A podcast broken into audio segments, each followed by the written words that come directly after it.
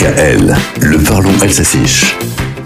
Le massif vosgien a vécu un grand moment samedi avec la fête de la transhumance de Mulbar sur Münster, Mulborg Pimenster, dans la plus belle des vallées alsaciennes. Ce Wandelfest est un événement majeur, surtout que les deux précédents automnes ont été privés de fête en raison de la crise sanitaire. Avant la Covid, Mulbar déplaçait jusqu'à 10 000 visiteurs, dont des quarts de touristes. En 2019, se souvient l'Alsace, on en comptait 26, acheminant des touristes du Grand Est et de Belgique notamment. Imaginez donc le bonheur de la population locale samedi pour le retour festif des troupeaux. Et c'est tout un village qui participe à la descente des vaches, qui paradent alors fièrement avec leurs atours, chacune portant sa clarine au cou. Und wir stolz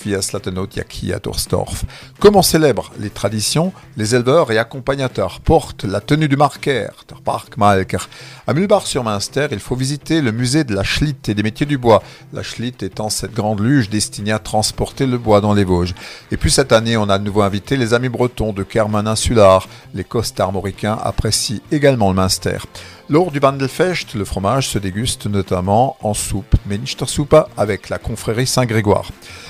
Enfin, outre le folklore, la fête de la transhumance résonne dans la vallée car les clarines ça fait du bruit, mais quand les sonnailles de Toupin s'en mêlent, c'est un festival de cloches. Le Toupin, c'est cette grosse cloche de vache au son grave en Suisse, also grossi Kuak Loka. On devrait d'ailleurs aussi mettre une clarine à Fred, car on est toujours en train de le chercher ce garçon.